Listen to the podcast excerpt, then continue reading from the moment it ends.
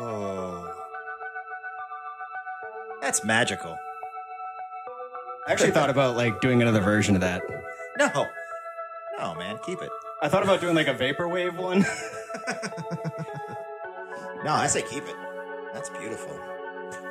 The gathering masses are going to love it. That's all right. Nah. You sell yourself short too much, buddy. Welcome, everybody. Welcome, all you Hankophiles. Do you think anybody's coined Hankophile yet? Uh, yeah, but I don't think in a positive way. A Hmm. lot of the wacko conspiracy people. Oh, yeah. Well, we're going to coin it as a positive. We're gonna take it back. We're taking it back. We're taking we're taking our Hanks back. How Hank's got his groove back. Uh, but welcome to Hanks Beat a Tom. My name is Zeke. I'm joined with my best buddy Randy. What's up, Randy? Not a whole lot. We just finished doing a really manly workout. Oh yeah, big time. we are listening Still- to the village people. Still sweating a little bit to the village people. We sweat to the oldies, is what we do. Yeah. Um, but we're on a journey, a never-ending, it seems, but really fun and enjoyable journey through the illustrious. I hope I'm using that word right. Catalog Yeah. of Mr. Tom Hanks. Works perfectly. One of the most celebrated American actors. Hell yeah! But we're at a a big crucial point in his career. We've hit an impasse. yeah. This is uh, the fourth time we've tried this. We couldn't figure out a way to get all 37 episodes distilled down to make it seem meaningful and make it Hanks related It's- because the show is so dense with ridiculousness. it's really good that uh, we are keeping this podcast evergreen and not really like trying to bring in current events or anything like that into it. Um, because, yeah, this is literally the fourth attempt at this. Um, This one's gonna work. this one's gonna work. I've taken Randy's notes. I've I've uh, taken them seriously. I've I've I've thought about them, and I think.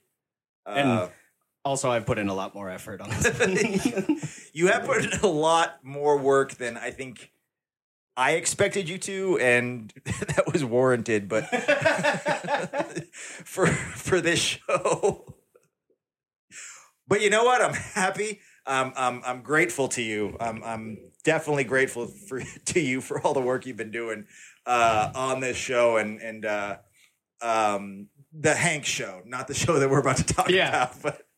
So um, we're at a we're at a point in Hanks's career where he is uh, he's doing a lot of TV, yes. um, and uh, he's he's literally on the verge of breaking into to film like major films. Obviously, Yes. he had done some, uh, you know, he had done some movies prior to this, but now he's Smaller parts. Smaller parts. We're we're we're scratching away to get to that, but before we get there, We really don't want to do the TV stuff. Like when we said we're going to do everything, we kind of didn't realize we'd get bogged down in kind of run of the mill yeah, early we've- 80s sitcoms. We've just hit the iceberg. We have not yet gotten to the the door the door raft scene with Jack and Rose, which I don't know if that uh, analogy works or not, but you get the idea. It doesn't matter. Well, you're right. One of us is going to die doing this. This is- yeah, um, yeah. Based on the work you've been doing here, it's probably going to be you. yeah. Yeah. A lot of um, Friday nights sitting here pulling clips from 37 episodes of some great and some mediocre episodes of television. Yeah, I mean, I'm I'm I'm just saying right now. I think after we we get through this because it is important. It is a very important part of uh, Hanks's career, and maybe we just do one episode with the other shows that he was only in one episode for. Yeah. Like we jam uh, the Yeah. three episodes of the Michael J. Fox show and Taxi together. Growing Pains and Taxi. Yeah. Yeah. Yeah, I think we just do that. So you guys, that's a little foreshadowing. Right now, though, we're talking about bosom buddies. Yeah. We are talking about two men dressing as women in order to make it in The Big Apple. 1980s New York City. And they're being toxically masculine while they do it. Very, very much so. But I will say this I will say this, and we can harken back to this a little bit later. They always learned a lesson. Yes. They always seem to learn a lesson. We're going to dive a little bit deeper into that, but I will give it that much credit that even though there were some problematic uh, things throughout this show, they always seem to either be the butt of the joke or learn some sort of lesson that eventually made them better people. Let's dissect that, shall we? Yeah. Um, I had no real previous history with this show. It was always the thing you heard about that, like, oh, can you believe Tom Hanks came from this piece of shit? so going into this, I was like, this is going to be terrible. And for a good half of it, it was. But Yeah. it's it's very up and down. There were episodes where there were some good laughs, even if the sh- the, the concept of the show just was dog shit. Yeah, it's just, it's not consistent. No. I mean, the cast is really good. Well, that's the thing that I was going to say. Like, there's a lot of things about this show just on the on paper alone. So Peter Scolari, he goes on to have a great career, uh, Like a theater legend. a theater legend. He he recently just won an Emmy. He played uh, um, uh, Lena Dunham's father on Girls, yes. and he won a he won an Emmy for that. You know, he was great in that. Uh, uh, Holland Taylor also Yep. uh, uh, uh, she is also uh, uh, what's her name's wife? Uh, American Horror Story. Shit, why am I drawing a blank? Oh, I never watched that. I saw one season of that show, and it was like literally one of the worst things I've ever seen. Uh, god, Sarah Paulson. Really? Yeah. Hmm. Yeah, they've been. They have. There's a. There's a. There's a big age gift difference. Not that that matters. Uh, but they've been together for for quite a while. Yeah. Wow. Um, but then you've also, you know, Billy Joel wrote the original theme. Yeah, and then the one they end up going with. we'll Yeah. play a little bit of it here. Ooh, yeah. Like I don't. I don't love it. It's so 80s. It is. There are parts of it I like, but You know what I think? You know what? It, actually, so it's very 80s, but as a fan of a lot of other 80s shows, not this one, uh, um, like it's very long, and it and they play it every time full length. Well, you know what it reminded me of? It reminded me of Step by Step. Do you remember how long that intro was? Yeah, yeah. And if you do the Family Matters full one is long the Family too. Matters too. I feel like maybe this was like the start of it because I don't remember. Like Cheers was not this long. No. Was MASH this long? I don't think so. MASH is a way more depressing song too. Well, the, yeah, yeah. Suicide. um, but like, you know, even Taxi, which I was a fan of. We're going to talk about Taxi in another episode. Yeah. I was a fan. Like, it, obviously, it's di- very difficult to pick up a show four and a half seasons in, especially something like that, and like try to like it. But anyway, the, every single episode of Bosom Buddies, they play the entire song. yeah, and e- on the DVD, I would argue you don't need it. You don't. Like even Cheers, I remember vividly because I love Cheers. I could do a whole nother podcast just about Cheers Yeah. and my love for it. Even they had like the writing was well done. They were like, we can only do the the quick clip of of you know the Cheers outline, and then they jump right into the show. Hello, Yeah, and then uh, for some reason I left that tag in there, but but yeah, it's a very long thing. yeah, and it goes on and on, and you can't really hear half of the shit she's saying. and it really doesn't tell you much about what you're about to see. No, even the Billy Joel song doesn't work. No, it's it, yeah, it's as as far as Better Billy go- Joel song for this? Uptown Girl. Oh yeah, but that was late '80s Joel. It would have worked better. It would have. Although you Um, you could have done uh, just the way they just the way we are. Don't go change. It's like you got, you guys don't need to be in drag. yeah. okay, so the scene with the main premise where they get the idea. Here we go. place for women only. It's impossible. Well, it's impossible if you look like a man. Yeah, I'm getting a fuck.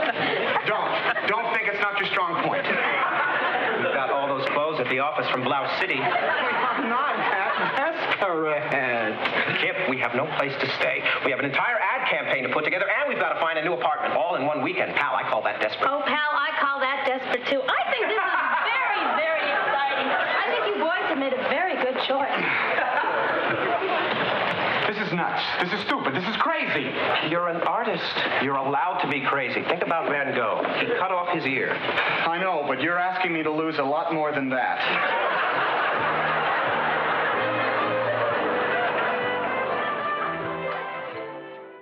Castration joke aside, Yeah. I am now going to start saying desperate, desperate all the time. Not Get- a great read. Get used to it. Not a great read there.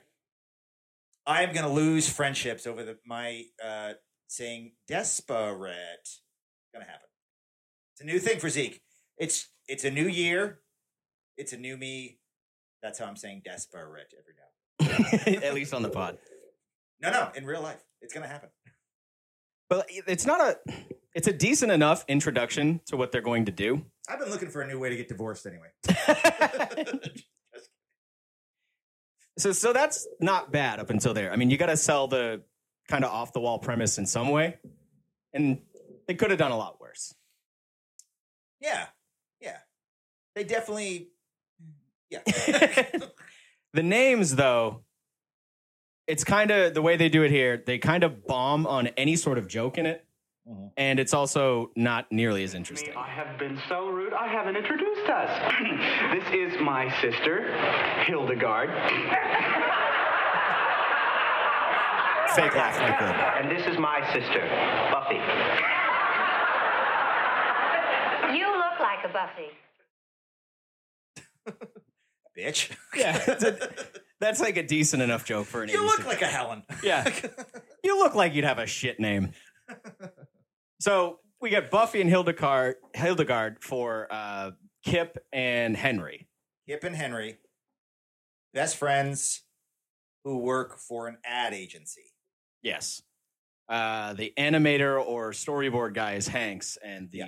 copywriter is henry Right. Who has aspirations of writing the next great American novel. That does play in often throughout the series. Is Yes, and I have that clip also of how Kip convinces Henry to do it, which is probably so far of the clips we've heard the best scene.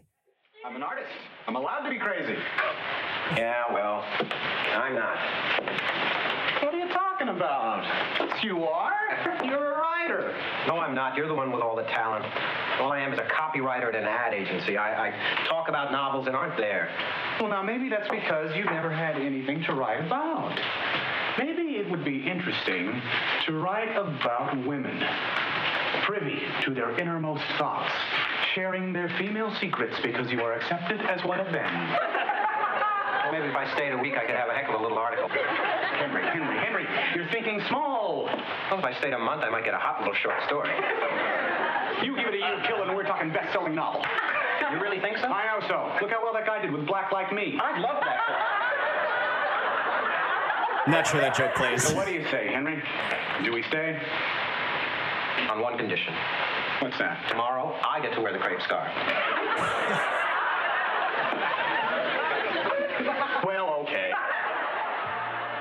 so there's an opportunity right there to really kind of take this show into a different direction that spoiler alert they did not take.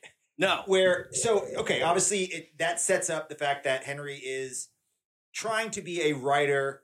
Uh he's he's got this his buddy who you know he supports his cause he's obviously you know using it to his advantage. We will talk about Yes, why kip really wants to stay in the hotel but it they really don't play on that enough. I feel like they could have made this show like there could have been this overarching narrative about him writing about this experience of Yeah. of of of struggling in New York City, uh, of of you know dressing like a woman just to survive because you know we're going to talk about that, but that's basically what they were doing initially was dressing like a woman just so that they could survive. Yeah, because they their other apartment got demolished. Their other apartment got demolished. We need to talk about that. Um, and they just it, it's only every now and again. It's almost like it's almost like Kip uses that at, to his advantage, not to Henry's advantage. You know what I mean? Every time Yeah. it gets brought up, the writer aspect, it's always Henry like, think about how good this could be for your novel. Not Henry actually saying like, I'm gonna tell this story and it's gonna play out throughout. They could have done that every episode. They could have ended every episode with Henry sitting at his typewriter, writing about the hijinks that they went through in the day. And that you know what I'm saying? Like Mhm. that could have been It could have come back a lot more than I think it's only mentioned in three other episodes. I yeah, yeah.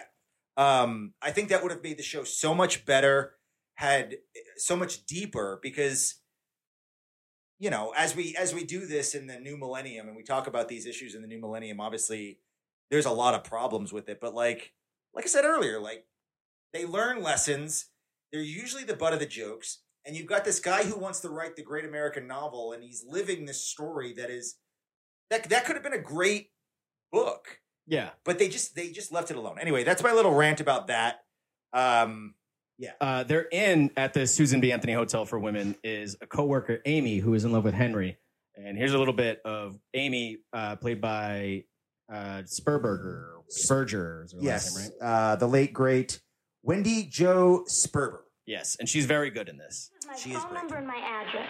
You know, if there is anything you need, a meal, some sensitive conversation, a place to stay for the night, Thanks, I'll remember. someone to have your child.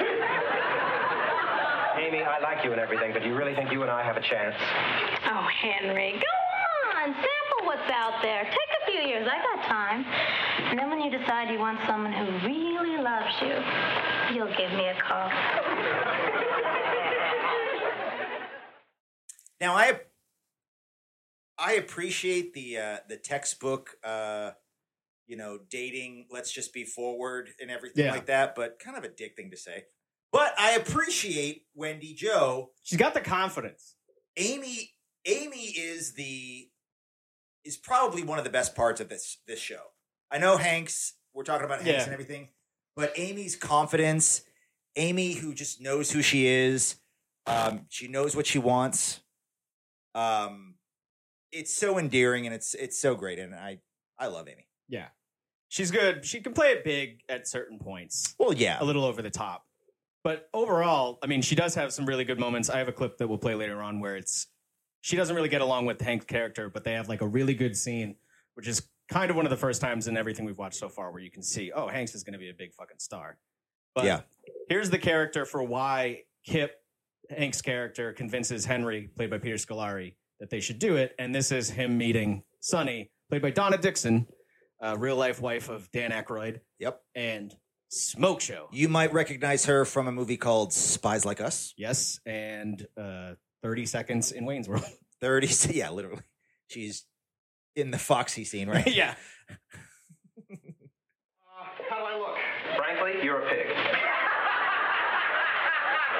That guy's laugh is Somehow I terrible. find that comforting. Okay. Don't ahead. they screen these people? Well, it happened to me again, Amy. Hi, girl. I was supposed to meet this choreographer, Julian. We're going to rehearse dances for his new show. Sonny's a dancer. She moves like a goddess. The rehearsal hall turns out to be room 14 at the Dewdrop Inn. Julian is half gassed, and he wants to give me my lesson in the bathtub. Oh, men are such slime. You need the sensitive type. An artist, perhaps. Like your friend Kip. Too bad about his horrible accident. what? Didn't you hear? He was bludgeoned by his roommate. Was Pretty- pretty casting good joke. was casting couch porn a thing in the eighties? Because she's basically Has to have been. It has to. Have I bet you it's in Debbie Does Dallas. Uh, no, it's not. I've seen it. So One of the things that caught me off guard is that is not Donna Dixon putting on a voice. That's actually how she fucking talks. Oh yeah. Did I 100% thought she was just trying to do like a starry eyed hot girl voice or whatever. Well, I mean, so Spies Like Us is one of my favorite '80s movies. I know, I know. For a lot of people, they go to Caddyshack, they go to you know, uh, Animal House and stuff like. that. Well, that's. Animal House is the '70s anyway. But I love Spies Like Us. I thought it was hilarious, and that she talks the same way in that. Yeah, I didn't know that. Yeah, Uh, so that's yeah. Kip is in love with Sonny, and that is his reason for convincing Henry to go along with this idea and coming up with what appears to be a ruse that he thinks he can write a great book. Up until later on, when they have uh, a little bit of a conversation where Hanks convinces him that he really thinks he can do it and that he has talent. So those are the the four main characters. You've got Kip, you've got Henry, you've got Amy, and you've got Sonny. Sonny, Sonny, Sonny. Now we want to kind of talk about some of the really big moments that Hanks like truly shines in, and and you and you really start to see like, okay, this dude is gonna be a big star. He Yeah. clearly has like comedic talent. Um, which we already knew leading up to this, but he gets to really shine in this. So we'll kind of try and go through order of the series. Uh, I think it's episode two. They get caught right away. Yeah. Where, where Hanks is not in his uh, Buffy getup, and I believe it's Sonny who walks in and catches Kip as a man and Henry as Hildegard, and then this unfolds. We get a, a lot of really good uh, Hanks yelling here. Break time's over. I'm going to start on the outside of these windows now. Where's my ammonia? Where's my ammonia? Henry, what is happening? We have a small problem. Stay calm, stay cool. Everything will be okay. Oh, oh, oh, will you look at this? Oh, oh, oh. Oh, jeez. Ladies, I haven't met some of you. My name is Lily Sinclair. I'm the new manager of the Susan B. Anthony Hotel for women. And now, young ladies, perhaps you can explain why you had a man in your room. Ho- hold on, hold on. Excuse me, excuse me. I don't want to miss anything, honey. Go ahead. So it's important to uh, note that at this point, Sonny only knows Kip and Hildegard. Sonny does not know that uh, uh, Kip is is playing Hildegard. Yeah. Only Amy knows at this point. Amy is the only one who knows. Um, now, what you uh, heard at the last little bit of that clip is culturally significant because we get to meet Isabel, who it, th- this whole thing is, is is happening in the hallway. Basically, He, he gets dragged out of the room. he gets dragged out of the room, and the whole thing's happening in the hallway. Men are not allowed upstairs in the Susan B. Anthony Hotel. They're only allowed in the lobby and rent. Sometimes the bar that's in the basement. Yeah, they have a full fledged restaurant in uh, inside this this women's boarding house, which I want to stay at a boarding house with a full fledged bar. I'm just saying that sounds fucking awesome. Um, anyway, so what she does, that last little bit that you heard, is her saying, "Hold up." She runs in, grabs a little bistro table and chair and a tea set, and it is the first time that someone is spilling the tea, as the millennials say. I think maybe ever. I think she invented the Could term. be. I mean, it's 81. She's spilling the tea. Yeah, and she is kind of like a minor character. She's not in every episode. She kind of comes in a lot more in season two. Yeah, she's awesome though. But you would know her from Family Matters as one of the aunts. That's right. Would be her biggest run. yeah. Um, Uh, she was also, didn't she? She was a well. You might also know her as the backup singer for Tony Orlando. she was. Oh, I don't know. I'm not. I'm not huge on Tony Orlando's catalog. Really? yeah, that's one of my blind spots in music. but but yeah. Anyway, later on in that episode, they have sort of a meeting to see if Kip or Buffy and Hildegard can stay because they broke the rules and snuck a man in, and kind of tackle a little bit of slut shaming and women being looked down on for being sexually active because the excuse they come up with is Kip Hanks as a man is Buffy's brother and he used to date Hildegard and snuck in town and it was like a one night thing and that's the excuse they give which leads to this clip where we get a character who should have been in the show a lot more Oh, big time. and this is kind of a little bit of Hildegard's speech one of Peter Scolari's best moments in the show I think yeah, I think this is the first belly laugh that you, me, and my wife April Yes. all had when we watched this clip together.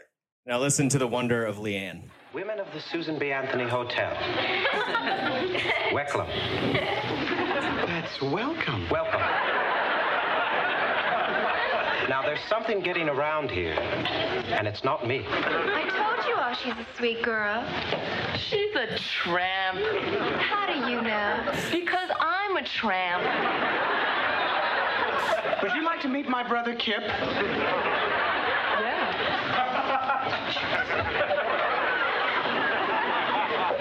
Yesterday, I was clappy as a ham. That's happy as a clam. Happy like a clam. Now I'm a cult hero to some and a bimbo to others. I get calls at 3 o'clock in the morning from the stars of Scared Straight.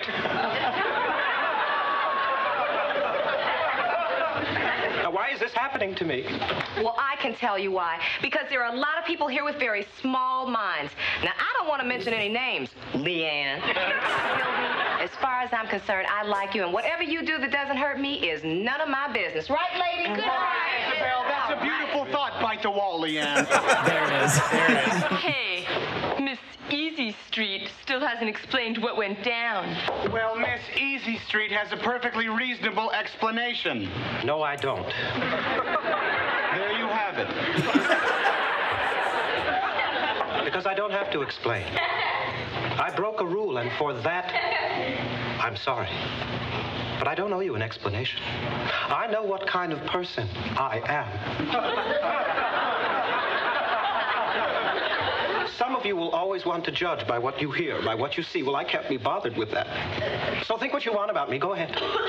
But look around because maybe you'll always have to worry. Hmm, what are they thinking about me? Sorry, I, I hate speeches. Me too.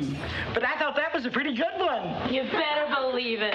All those in favor of Buffy and Hildy staying, say aye. Aye. Opposed? The ayes have it, Malcolm. That's where Isabel throws a hand over Leanne's mouth because she's about to object In the annals of great acting, Olivier, DiCaprio, Scolari. it is very theater right there Oh my god, what a great! That was a poor attempt. It's late in the evening as we're recording, guys, and I've already had two beers, so that was a, a poor attempt at James Lipton from inside the I didn't even know that's what you were Studio. That was- doing. That was really bad, but uh, I mean, come on, you know, let him fucking monologue. Um, Bite the wall, Leanne, which uh, we did some uh, research. It's kind of a racist slang. yeah it touches a little bit on um I believe it was Asian immigrants Asian yeah immigrants, yeah, yeah. Not great, but it's Hey. a good delivery of a weird line it's a good delivery of a of a you know 21st century problematic line. But hey, you know, this was the 80s. It was a different time. Yeah. And since I mean, since we'll go a little out of order, that's that episode. We're not looking to cancel Hanks. Um, and since we're kind of going through um, a lot of sillier Hanks moments, we'll go to what I think is the best Hanks comedy wise in the whole episode. So here's my stinger for some tomfoolery. Tom Hanks, that's it. Ah, funny guy, Tom Hanks. Everything he says is a stitch. I have AIDS. So in this episode, Revenge, the the women in the hotel talk about how men have tried to uh, either lie to them or trick them into sex or have had sex with them and then never call them back. And they set up this whole elaborate scheme to get this guy who's a senator's aide and get some revenge on him. And Hanks is playing the ex boyfriend of Sonny named Bruno, and he's hiding in the closet. And Hanks comes in and pretends to beat up Sonny. And this is some very big Hanks yelling. So tell me, where is this pot of sludge you've been pillowing with? You think I'm gonna tell you? Not gonna tell me, huh? Okay, you've knocked out one lousy tooth and you think I'm going to talk? How do you like these? I think they're stunning. Everything's ready. So you're still not gonna talk? Somebody help me!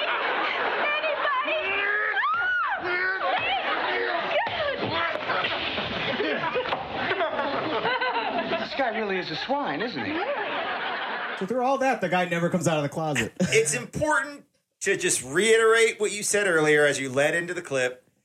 He was pretending as a ruse to try to s- catch a dirtbag cheater. Yeah, I he was think he- not actually hitting a woman. Yeah. It, she was in on the gag. We don't condone any sort of violence, especially towards women. But I think he's like slapping a magazine against a leather couch or something to make that noise. Yeah, yeah, yeah. And now the reason they're trying to set this guy up is because this dude was a dick to Amy, and by this point, you are heavily invested in Amy. Yeah. You don't fuck with Amy. I think this is episode nine or something like Yeah, that. Yeah, you you love Amy at this point. So anybody that does Amy wrong, even when fucking Kip does something, or uh, not Kip, sorry, um, when Henry does something wrong to to Amy, you're like, fuck you, Henry. Yeah. I have a clip of that we'll get to, but we'll just get through all like the loud Hank stuff. Uh, this is after or during the first date later on. I this might be end of season one where he goes on like a double date where it's Amy and Henry and Kip and Sonny, and he gets in a fight with the maitre d' at a French restaurant. oh yeah. Look, LeBeau, I'm a little tired of you coming on to my date. I offer her a lobster, not a night at the Ramada Inn. Well, hey, Falco, why don't you just go off and peddle your lobster somewhere Peddle my else? lobsters! Yeah, Peddle my a- lobsters! C'est bien fini! Au revoir. I'm going to get you another waiter. Well, thank you. Look, I'm trying to impress a girl here, guy. And I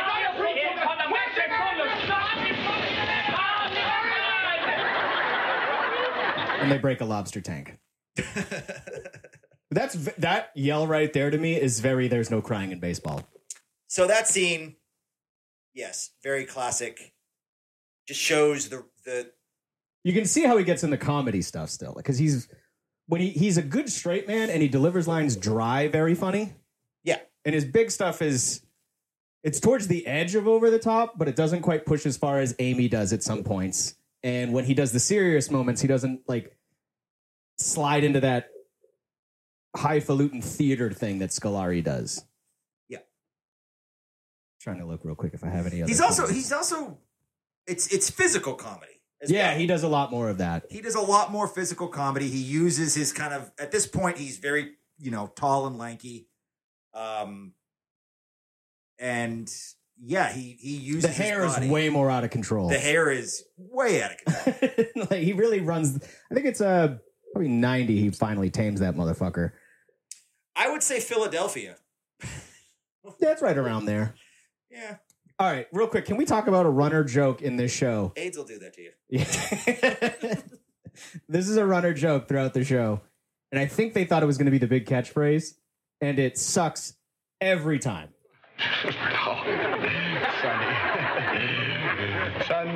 Sunny, sunny, sunny, sunny. Excuse me just a minute. Way too many times. Oh, it's brutal. Like way, way, way too many times. it's got it's got to be like one of the most over the plate sitcom attempts at like a not the mama sort of deal. Oh yeah, and I'm all for for beating a dead horse when it comes to a bad joke. You know, again, I'm looking for new ways to get divorced, but that's just bad. Yeah, it there isn't once that it works. I'm not really trying to get divorced. I'm just making. a. My wife's gonna listen to this and she's gonna be like, "What the fuck?" It's just a joke. Okay, and there's an episode where Sonny is not getting anywhere as a dancer, and this is in season two. We're gonna jump back and forth. Maybe later on we'll do like a whole separate series where we go episode by episode. But I'm just trying to give you like the Hanks portion of the show. But later on in season two, there's an episode where Sonny decides she's going to leave New York and move home to. I think she's from Michigan. And yes, because the because the boys are from Scholar, uh, from Ohio. yes. Oh, so they like different college football teams. That's that'd be a tough relationship thing. Big Big Ten rivals. Yeah, like the rivalry. Yeah. But this is Kip's reaction to the girl of his dreams wanting to move out of his life. Girls, I've decided. I'm going home. My son can't go home.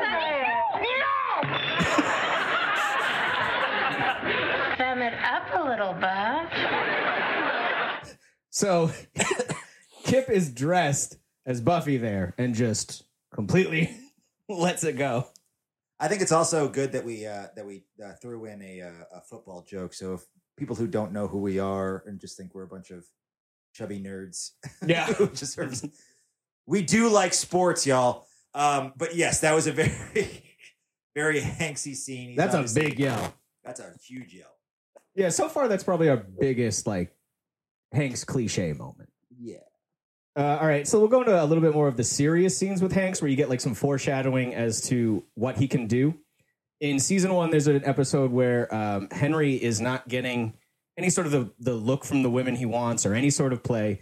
He tries to hit on a on a receptionist there, gets a really fucked up in slut shaming, and I hear he'll fuck anyone, so fuck me, and then she beats the shit out of him. It's problematic. Yeah, it's not great, but they end up going to like a, a country bar. There's hay all over the floor, which you'll hear them walking through in this clip.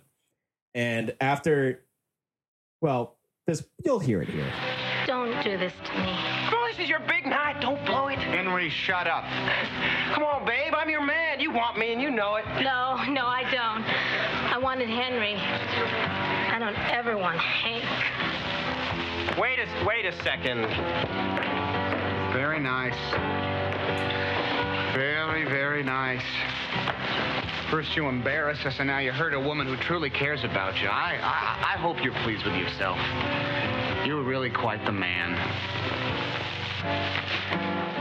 Now, before we go any further, I'm from Tennessee. I've been all over the South. I'm an accomplished line dancer. And the only 10 I see. Thank you. I have a serious problem with whoever set up the scene, whoever was handling props.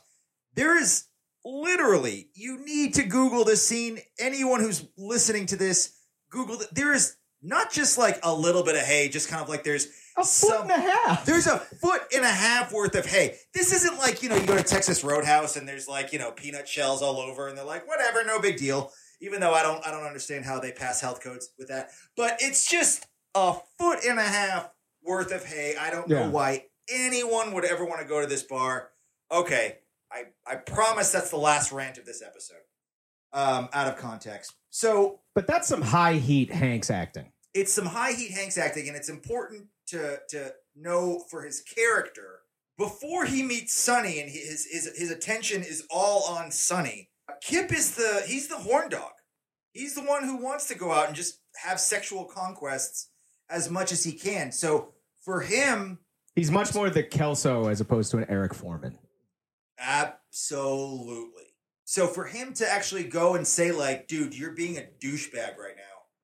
That's a big that I mean that's a big turning point. You get to really dive into who he is cuz yeah, he wants to just, you know, have one night stands, but he's not about, you know, hurting his friends and, and he doesn't want to see his best friend act like a douchebag. Yeah, And it's a real check your boy moment. Yeah, it's a real check your boy moment. Absolutely. But uh, to me, I think that's episode four. That's the first time where you're like, oh, this guy has some chops. Mm. Uh, and later on, when this is after actually he bombs, Kip bombs on the date with Sonny, he gets a pep talk the other way from Henry, but Henry doesn't give it to him.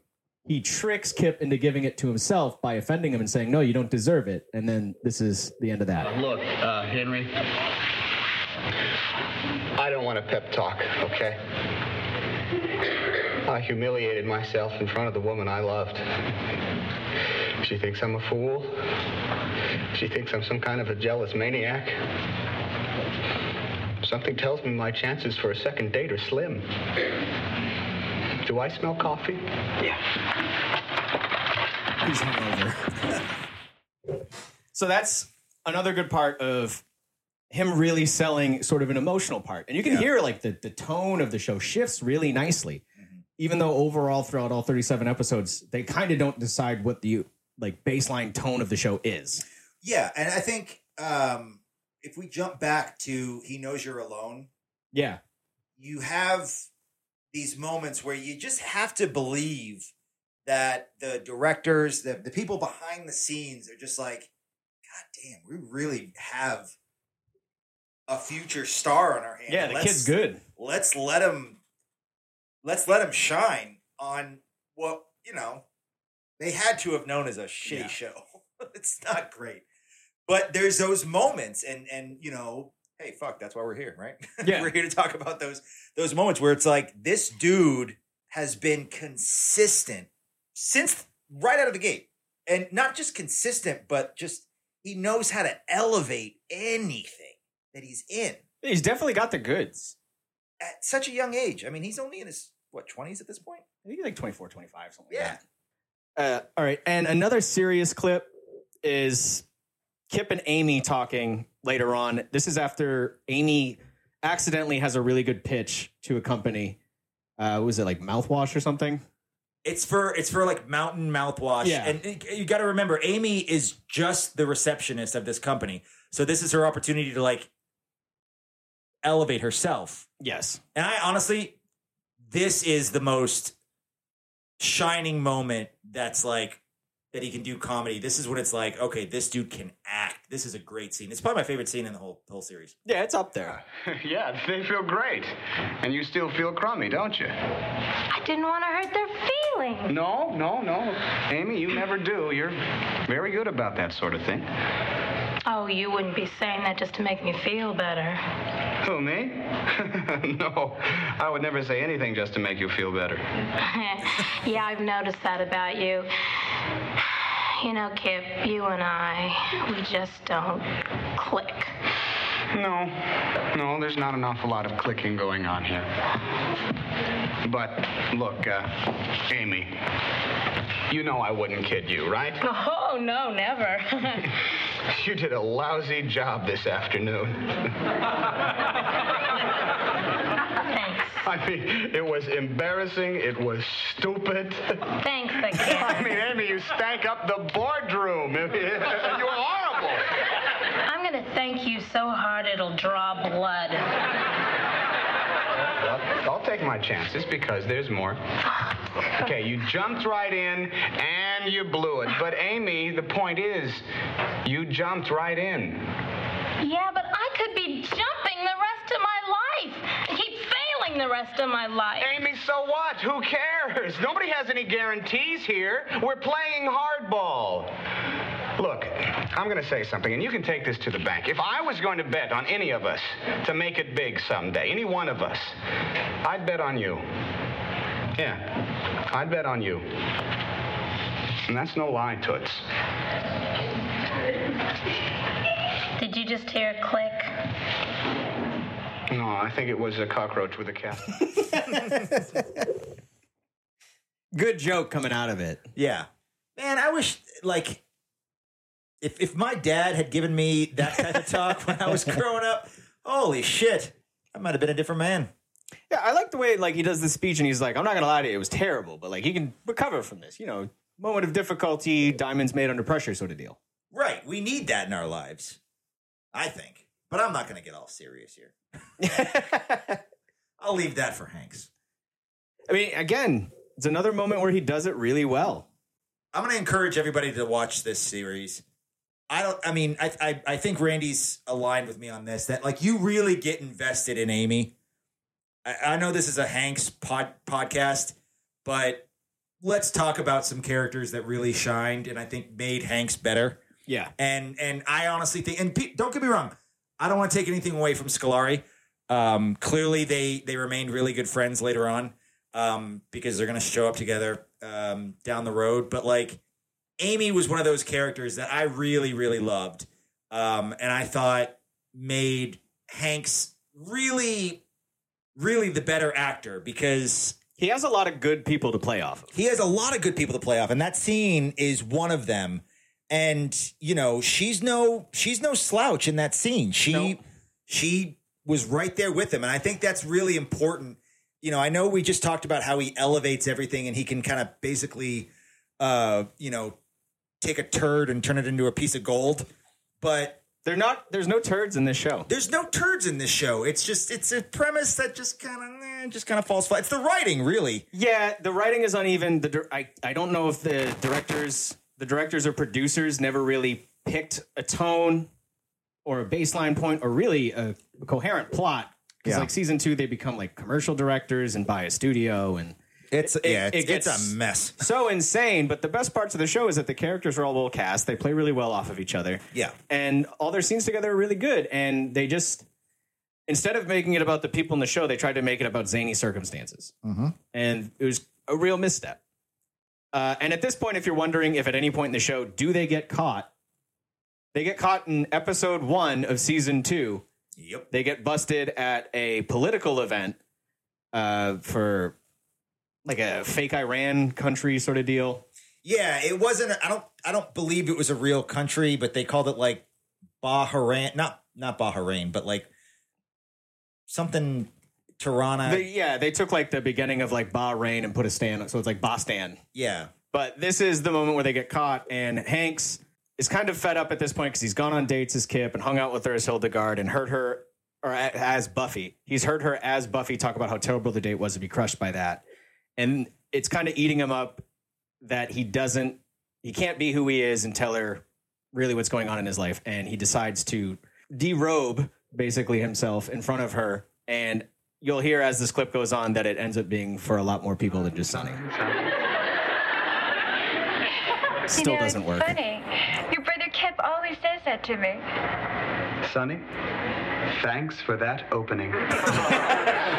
you know, Sonny, how sometimes when people first meet, they don't always act like what they really are. Now, maybe it's because they're embarrassed or shy or just plain stupid. Oh, lots of people do that.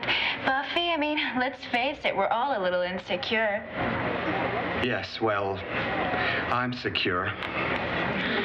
And I know that when I tell you this, we are going to look back on this and just laugh and laugh. She turns around and he starts taking his clothes off. Because this is important. This is going to strengthen our relationship.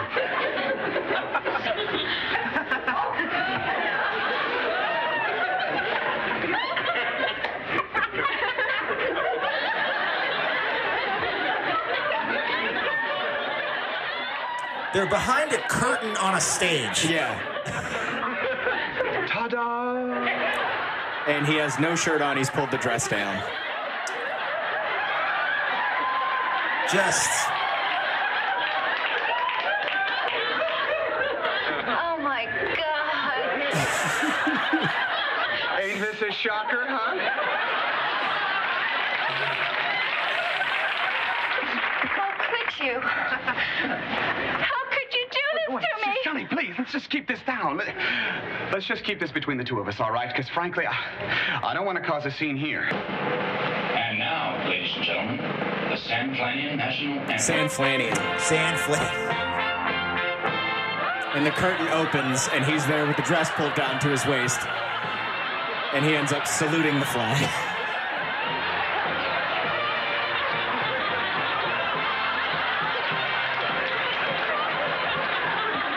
I mean, it kills with the crowd.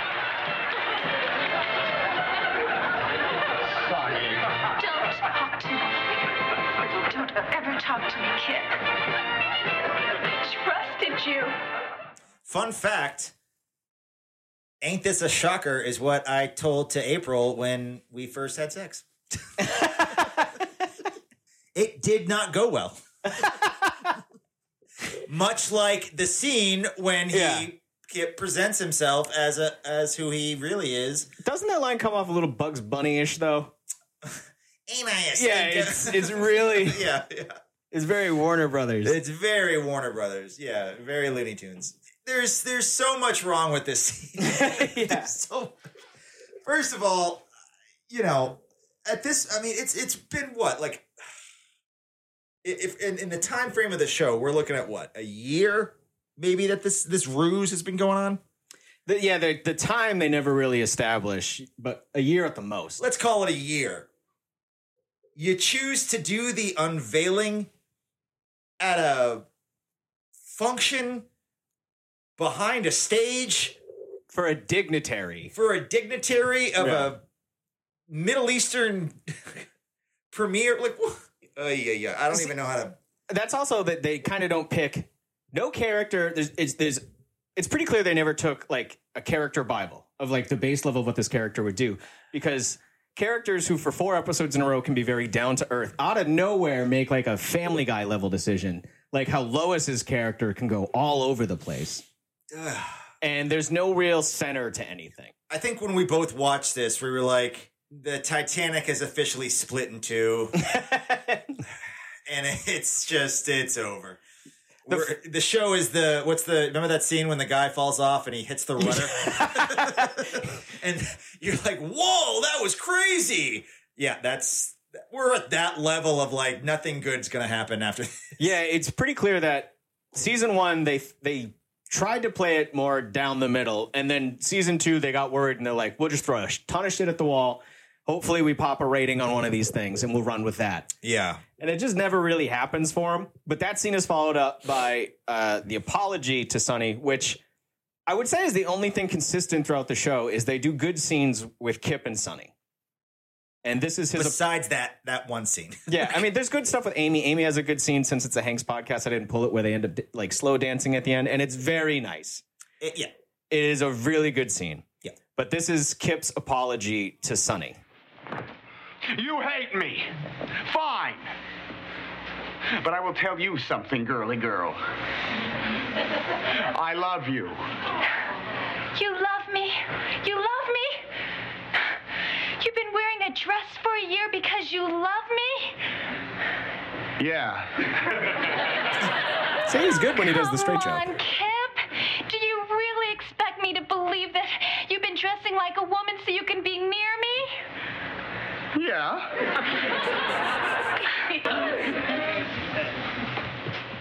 I cut it for time there. Here's the next half of it. He jumps on her and kisses her.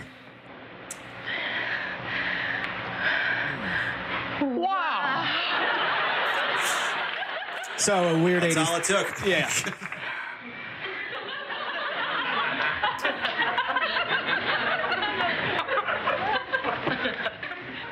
To be honest, I mean, that would do it for me too. Hanks did it. But you gotta Yeah. understand, please. I had nothing but the best intentions. I know. God, Kip, I, I was just so hurt. I, I'm still not sure about you and me. But I'll tell you one thing. You sure go out of your way to impress a girl. Sure does. There's a good line coming up.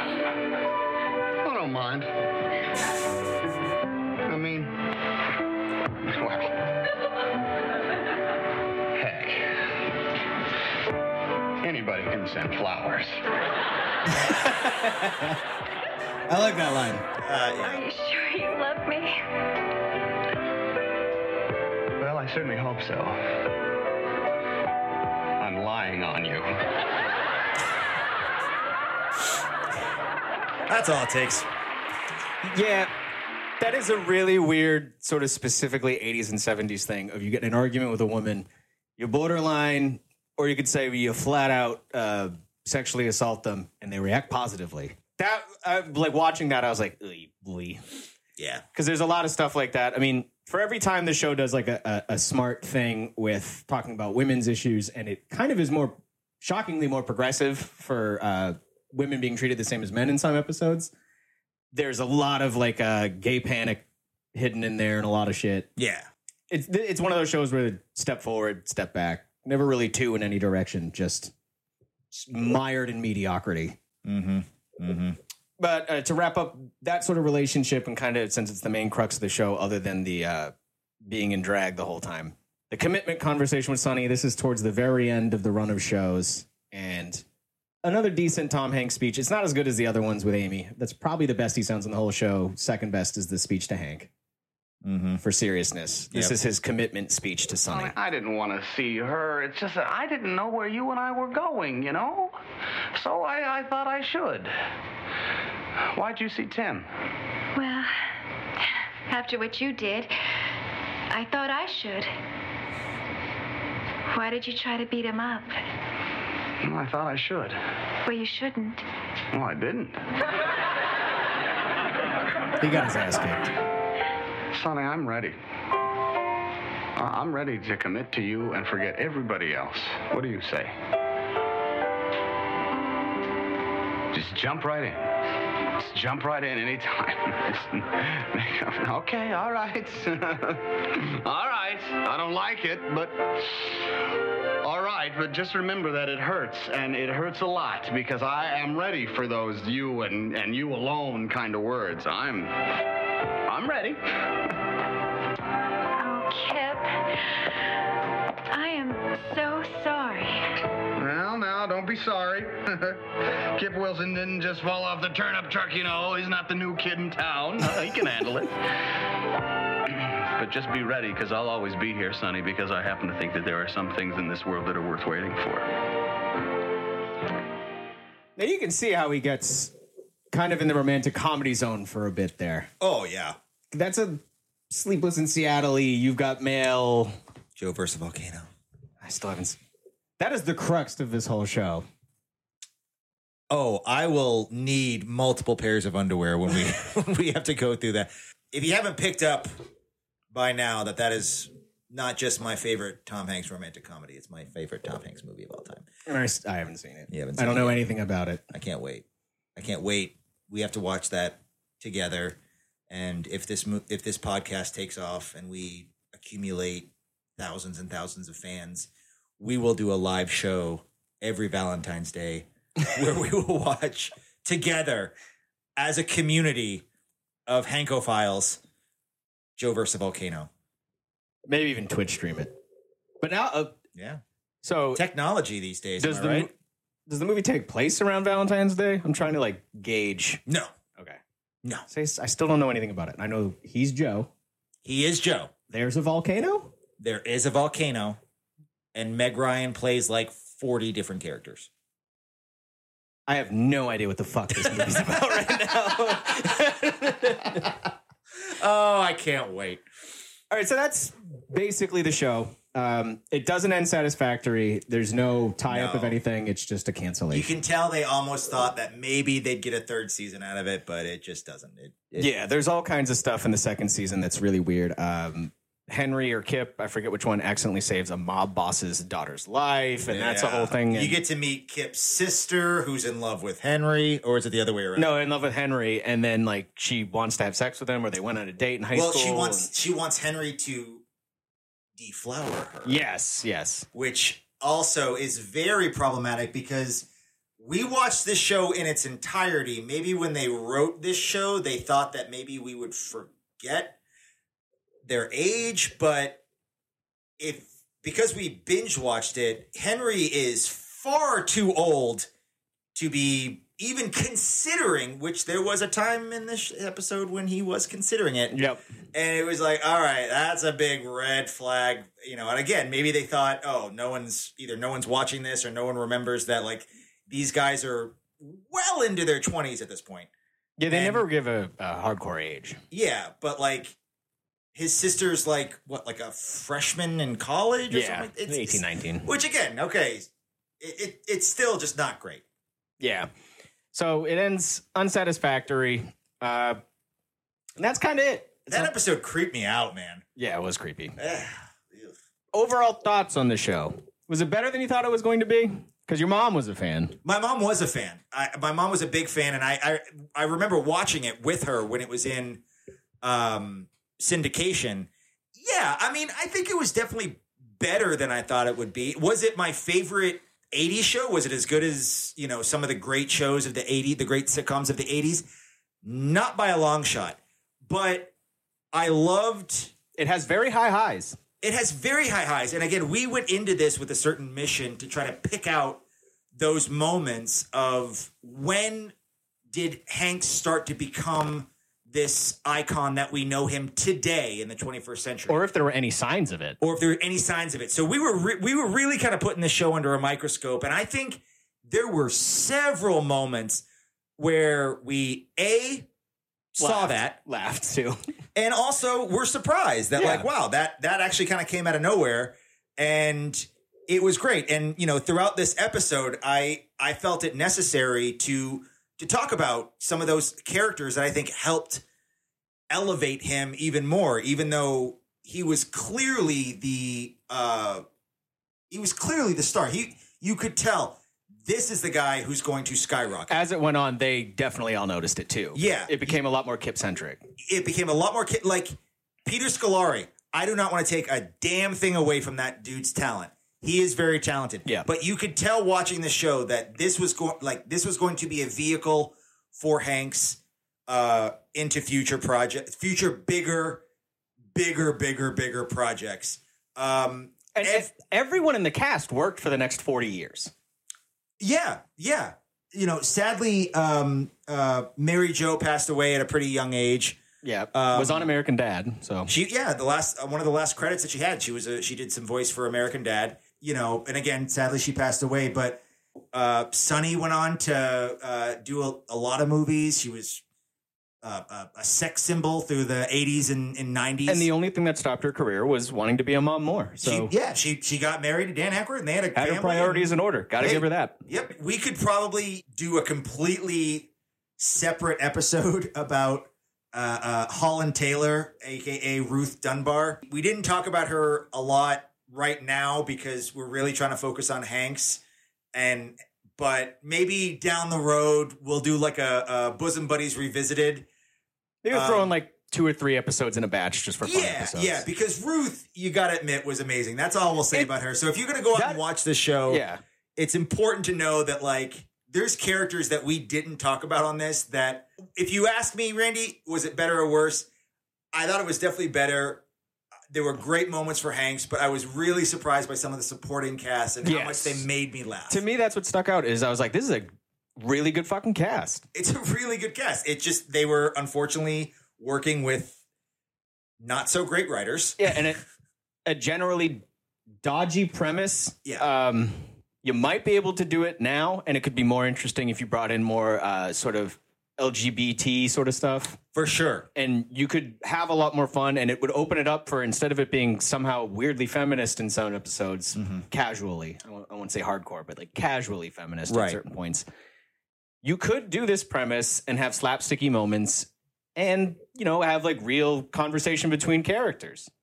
yeah yeah and like this was not this was not tootsie No, even though you know that actually had grounding. It had a lot of grounding and it was very well written. Um, this was not sorority boys, which No, it is ten times better than that yeah, sorority boys at its worst moments. yeah, sorority boys had a lot of problems. Yeah, I was kind of shocked at how high the highs of this show could reach. Yeah, yeah. I, I I think this show could be done in redone in this era. It could be very interesting. I think so too. It's just you, 1980 to 82 or 81. Like that is not the time period to do this. No, no. They're they're yeah. It never went to a place where I was like kind of shocked where they went. They kind of PG'd it. They PG'd it. Um, because again, I'll say what I said at the beginning of this episode. Kip and Henry, even when they did something that was cringeworthy, by the end of it, they learned a lesson. They learned about how hard it is to be a woman. For Yeah, example, yeah. uh, you know, they learned uh, the type of um, sexism that women face in the world, in the workplace, Yep. primarily. Because this is, for the most part, guys, this is kind of a workplace comedy. It takes place really in the office and in the apartment.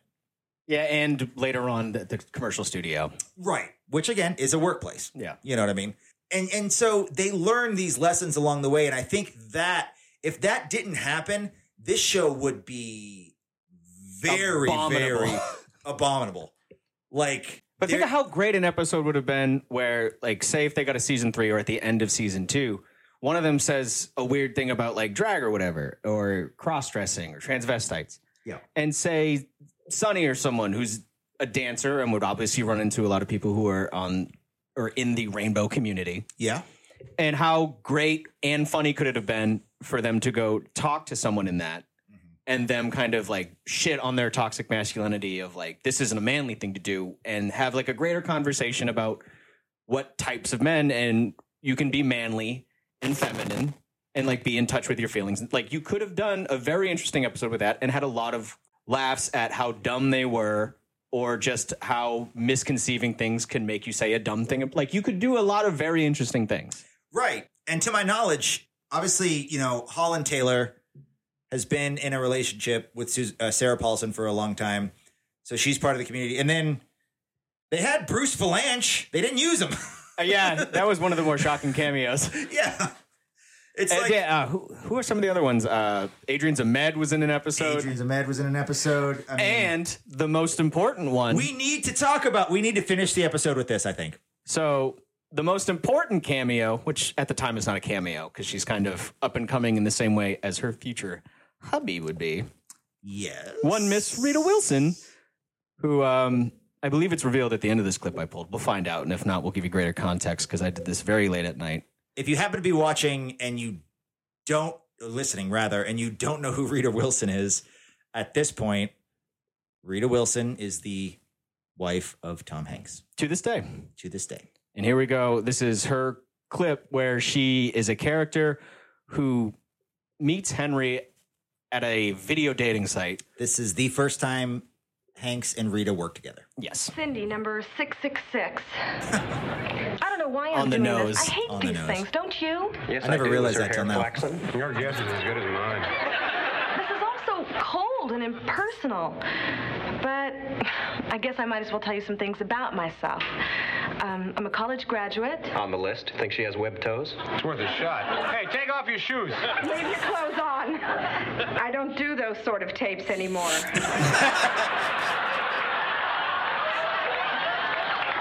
should I go on? Yeah, go on. Go ahead. We're I'll just go kidding. on. Yeah, go ahead. Okay. Um, I enjoy literature. Hey, great. Yeah, I'm a writer. oh, sorry. Yeah, you go ahead. I'm a football fan. You're kidding me too. Uh, Cleveland, Cleveland Browns. wow.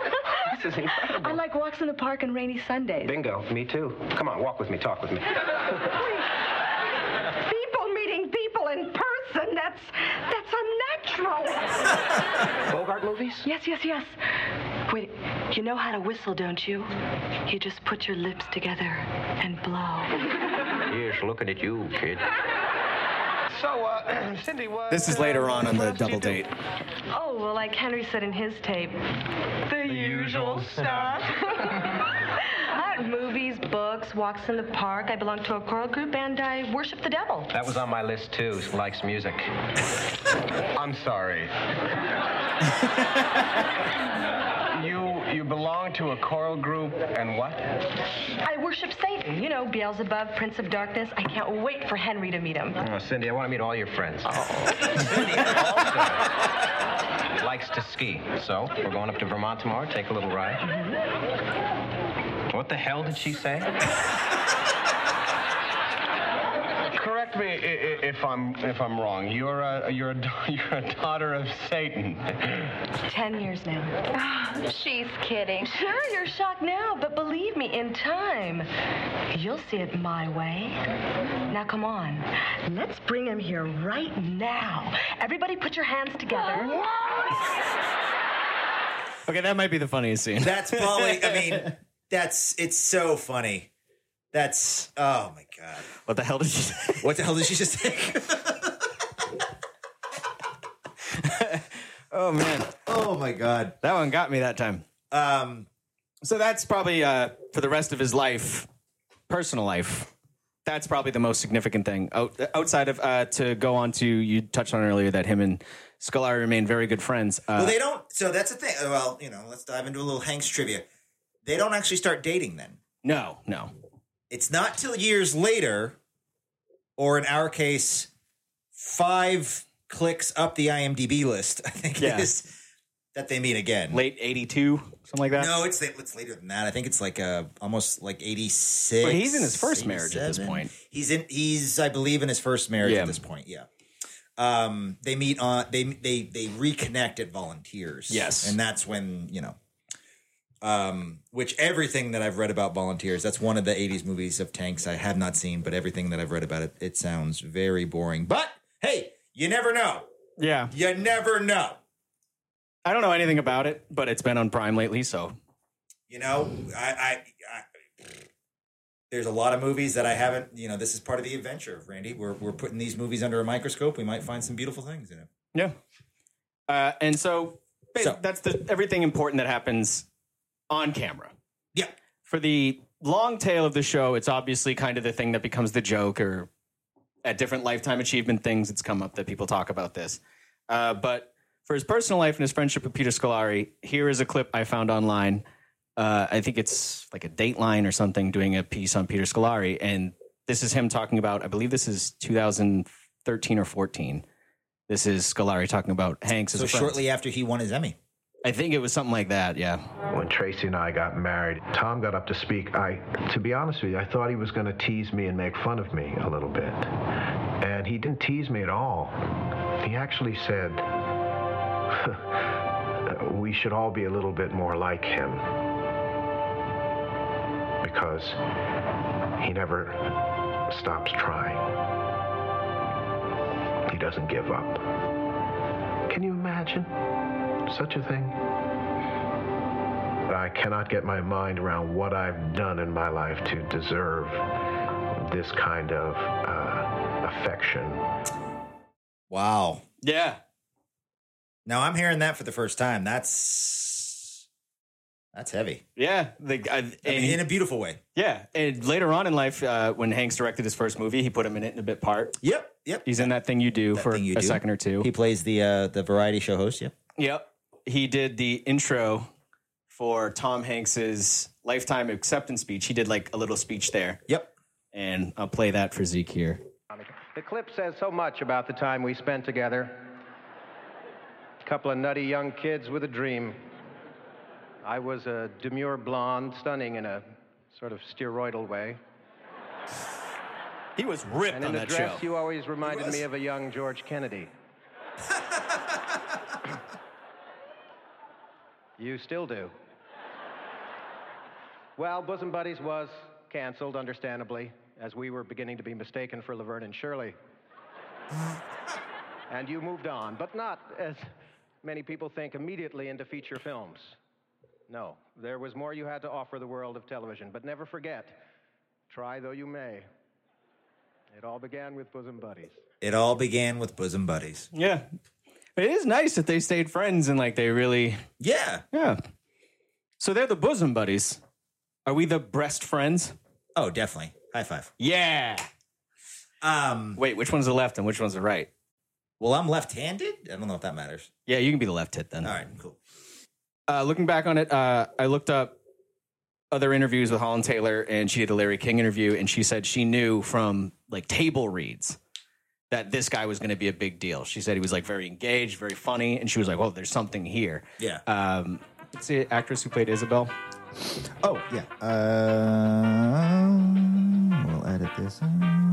Sorry, sorry, sorry, sorry, sorry, sorry, sorry, sorry, sorry, sorry. Uh, uh, uh, Telma Hopkins. Yeah, Telma Hopkins also said uh, that she knew he was going to be a big star. She said he was very humble then, and every time she runs into him now, he's the same guy, and nothing has changed, which is always nice to hear. When you watch a Hanks movie, yes, you get sucked into his character, but there's always this. I mean, I can't even call it like a nugget. There's always this thing in the this big thing in the back of your head that knows like if I ran into him on the street, he's probably going to be the nicest guy that I've ever met in my life. Seems very engaged, normal guy, grounded. Very, very grounded. Like I, it's it. I'm sure that there's been moments when he's, you know, pulled the diva card, Fired a guy from Band of Brothers because he said he had dead eyes. Yeah. But it- it's nice that he's like a human being. Well, let's rewind to the initial conversation that we had before we before we started this. He is our Jimmy Stewart because Jimmy Stewart had that same kind of ability. Yes. He was an amazing actor. And they have very distinct, maybe even cliche things they do, but sure, you know they fucking work. They work, and again, you know, God rest his soul, but like if I ran into Jimmy Stewart, like I'm sure he'd be awesome to hang out with. And the only thing that I say that I I love Jimmy Stewart, but what I think Hanks has over him is uh, so far as he gets into later years, he hasn't become a staunch conservative. True. yeah, I, I think also Hanks has um at this point like longevity on him. Like I don't, you know, It's like, been a while. yeah. Jimmy Stewart kind of at the he tailed older he got, in the 80s and 70s. he trailed off. Yeah, he he wasn't really doing a lot of consistent work as he got a little bit older. But um, So that's bosom buddies. That's I think we've bosom buddies. I think we've got what we wanted to, so we can move on. Um, I think next we'll just so we can get into the meat of Hanks and the big rise in his feature film stuff. We'll we'll throw in his episode of Taxi. Uh, we'll do the yeah. So we whatever we- the fuck the I never remember the name of the Michael J. Fox show. So Family Ties. So here's the thing: if we're gonna stick to uh, uh, the IMDb catalog, there's three shows that he does. Uh, well, he has he does an episode of Happy Days, he does an episode of Taxi, and he does three episodes of Family Ties.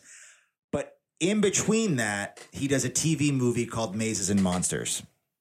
So what I say we do for the next episode, gang, is we do Mazes and Monsters, um, which I have seen, and I'm gonna just say it right now. I'm gonna need some liquor because I'm gonna need to find some way to be funny on this episode. it is so bad. That's fine. We'll talk about it then. So that's what you can expect from the next two episodes. We're gonna we're gonna And then we uh, can finally get this plane in the air. we're gonna we're we're gonna take off because we got Splash to talk about, guys. His first collaboration with Ron Howard. Oh, really? Opie. I didn't know he directed that. I know Eu- Eugene Levy's in there, right? Mm-hmm. Yep. So that'll be exciting. Yep, and John Candy. So I think we finally got it. We can finally Daryl move on from this show. Tommy Boy. I love Daryl Hannah. Ah, Daryl Hannah's not in Tommy Boy. There she is. No, you're thinking of what's her name? You're thinking of uh, Bo Derek. Oh yeah. Who's also Dude, you ever see Bolero? Oh, Oh, I, I've I've heard about it. Oh, mama. Oh, mama.